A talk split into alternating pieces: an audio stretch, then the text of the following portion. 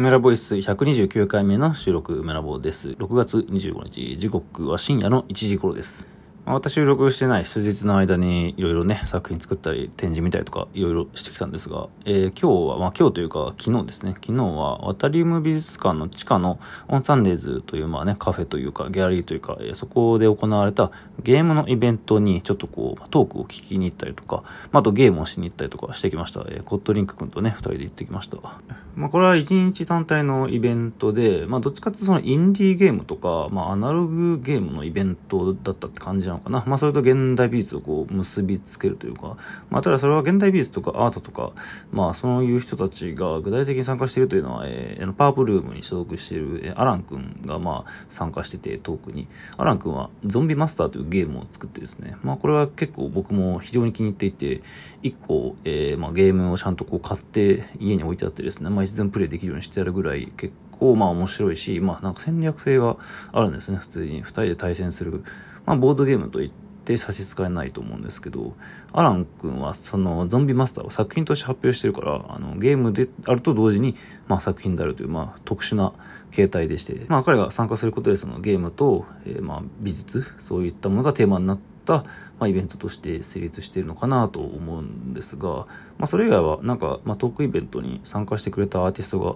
なんかまあ喋ったりもするみたいな結構緩い雰囲気のイベントで、まあ、僕もその渡さんにあの事前になんか、まあ、ぜひぜひ来てくれとかいろんな人を、え誘ってくださいみたいな感じで熱烈に誘われてですね、まあ、行くかという感じで、えまあ、一人で行くのもねなんというか知り合いがいないと、うん、まあちょっと怖いというかあの何喋ったらいいか分かんない感じなので、まあ、コットリンクを、えー誘ってみたんですが、まあ、途中でね、なんか、渡さんから、あの呼ばれて、村本も喋ってよ、みたいな感じで、えーまあ、初めて会った、ほとんど知らない人と一緒に、あのーまあ、喋るという機会を与えられたんですが、もう光栄なことに。うん、なんでしょうね。その、こうやって、ラジオトークで一人で喋るっていうのはね、まあ、定期的にやっているわけですけど、まあ、人前でそのトークイベントのようなもので話すというのは、まあ、結構久しぶりだったので、なんか自分でもびっくりするぐらい、なんか変な感じになっちゃいましたね。で、まあ、変な感じっていうのは、喋れないじゃなくて、なんか鬼のように喋るみたいな感じになって、超早口で、まあ、いろんな自分の作品のこととゲームのことと、まあその、まあ、基本的には平面の作品を作ってるんですけど、みたいなところと、あの、音ゲーですね、そのビートマニアとか、なんかそういったゲームの体験が平面作品にこうどういう風に影響してるのかみたいなことをベラベラベラベラとこういきなりこう喋り出して、まあ急にめっちゃ早口で喋るやつ来たな、みたいな変な雰囲気になってしまったんじゃないかなとちょっとね、懸念してるんですが、まあでもなんかね、こういうは、なんか人前で話すときに、やっぱある程度のインパクトを与えたいみたいな、なんか変なね、まあ、言い切りというか、そういう感情が生まれてしまって、まあ、それで、まあ、とにかくその作品がそこの場にあればいいんだけど、でも、あの、まあ、今回のイベント、まあ、に限らずですけど、自分の作品が実物があるっていう場所っていうのは、まあ、非常に限られていて、自分のね、展示とか、あの、個展でない限りは、まあ、そうだから、あの、作家がどういう人間なのかっていうのを、まあなんか、もう体全体と口全体と内容全体でこう、必死にアピールすればみたいなね、謎の使命感が湧いてしまってですね。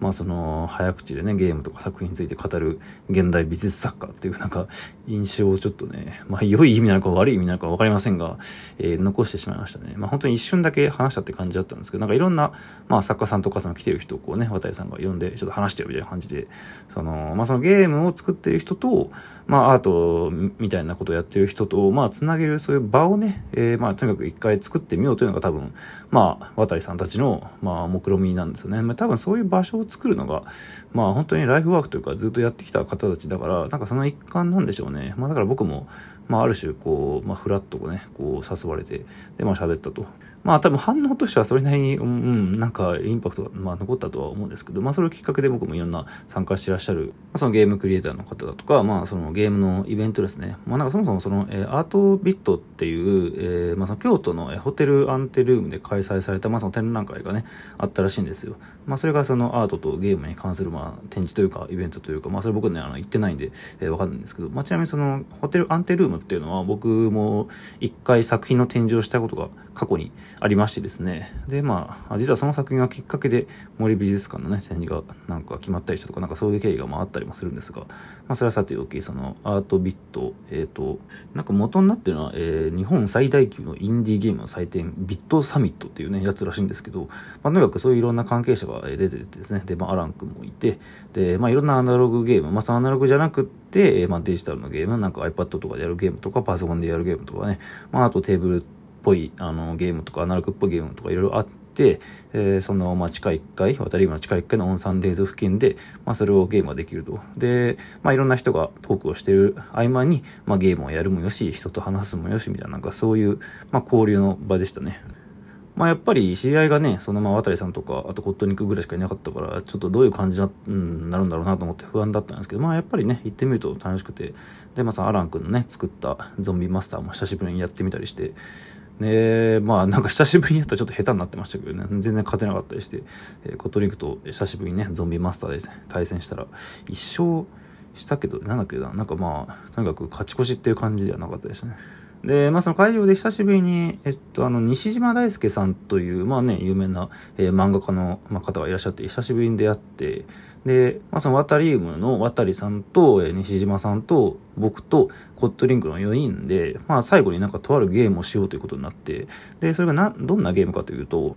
デロス島のゲームっていう名前のテーブルアナログゲームで、まあ、デロス島っていうのは一応実在しているゲームで、それが元になってるんですが、形式としては一応、えー、カードゲームですね。えー、まあカードがあって、で、まあ、そう説明書というか、えー、4人の、まあ、4人じゃなきゃいけないってわけじゃないですけど、5人とかでもできるし、で、まあ、そのうちの1人が、その、まあ、読んでいい文章みたいなのがありまして、で、そこにいろんな決まりが書いてあるわけですよ。この紙の文章は、デロストのゲームを、えー、遊び終えるまでは、えー、読むことは許されないとか、えー、まあ、なんか、もし遊ぶ前に読んでしまった場合は、デロストのゲームは二度と遊べなくなりますよとか、なんかそういう警告が書いてありまして、まあ、そのゲームっていうのは、まあ、これ、アナログのゲームだと結構あるっちゃうんですけど、一生に一回しか遊べないゲームなんですよね。まあ、そういうふうにちゃんと注意書きに書かれていて、まあ、やってみたんですけど、その、まあ、ルールとしては、またこれ、これは多分ね、内容のルールを話すと、結構ネタバレになっちゃうから、まあ、話さないで、えー、感想だけをなんとなくぼんやり話すんですね。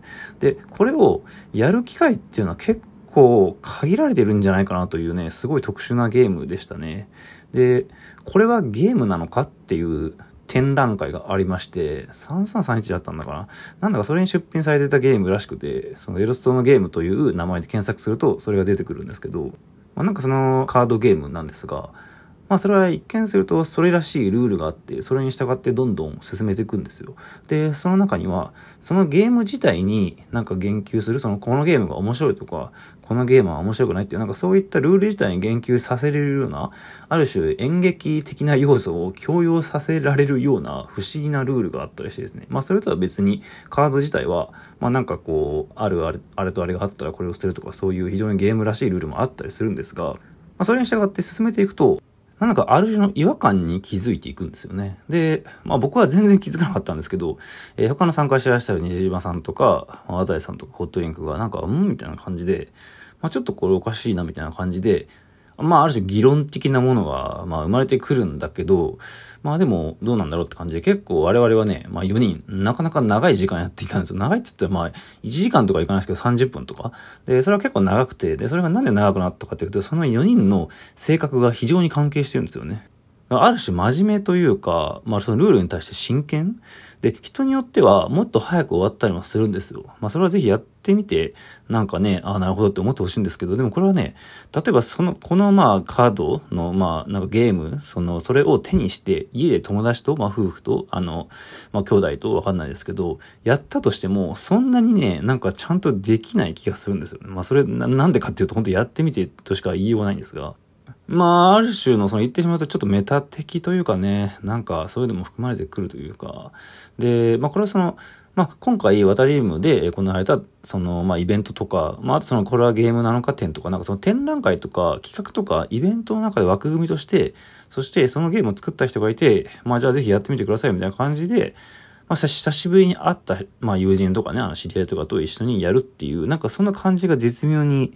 マッチしていたというか、だからこそ、まあ、ある種真剣にやったせいで、まあ、なかなか終わらなく、まあ、結局一応終わったんですけど、ある種の、まあ、解決じゃないですけどね、まあ、その判断を強いられたというか、で、まあ、それ自体が、まあ、その、まあ、このデロステ、デロス島のゲームという、まあ、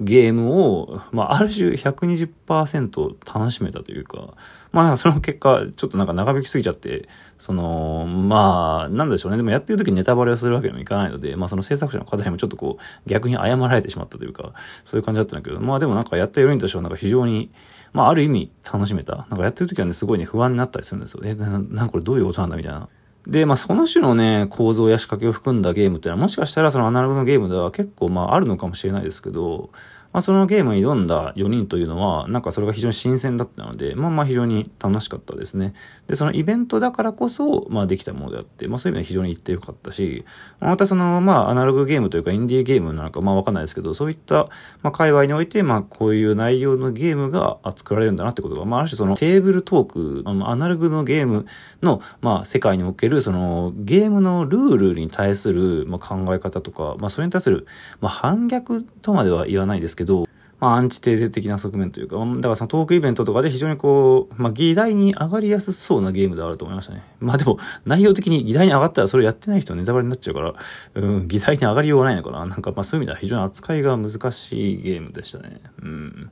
まあ、基本的にはそのアートをね、やってる人とゲームをね、作ってる人となんかまあマッチングするような場であったんですが、そのゲームを作ってる人たちのまあモチベーションの高さというか、まあアートに対するね、まあアーティストに対する興味が心身であったりするとか、なんかそういったまあ活気づいた雰囲気とかね、非常に素晴らしい場所だったと思いました。まあアラン君とも久しぶりに会いましたしね、なんか非常に元気そうで、まあいろんなゲームをやって、なんかまあ参加する前の緊張とは打って変わって、非常に楽しめた、えー、イベントだったと思います。まあ今日はね、それ言ってきたんですけど、明日はね、なんか京都に行って、まあ一泊か二日かわかんないですけど、いろんな展覧会を見てこようと思って、で、まあ黒荘こと黒崎荘がいる首塚にもね、泊まろうと思うので、まあその時にまたこれで収録が二人でできたらいいなとか考えたりしています。まあはい、そんな感じで、えー、お楽しみにって感じです。梅ラボでした。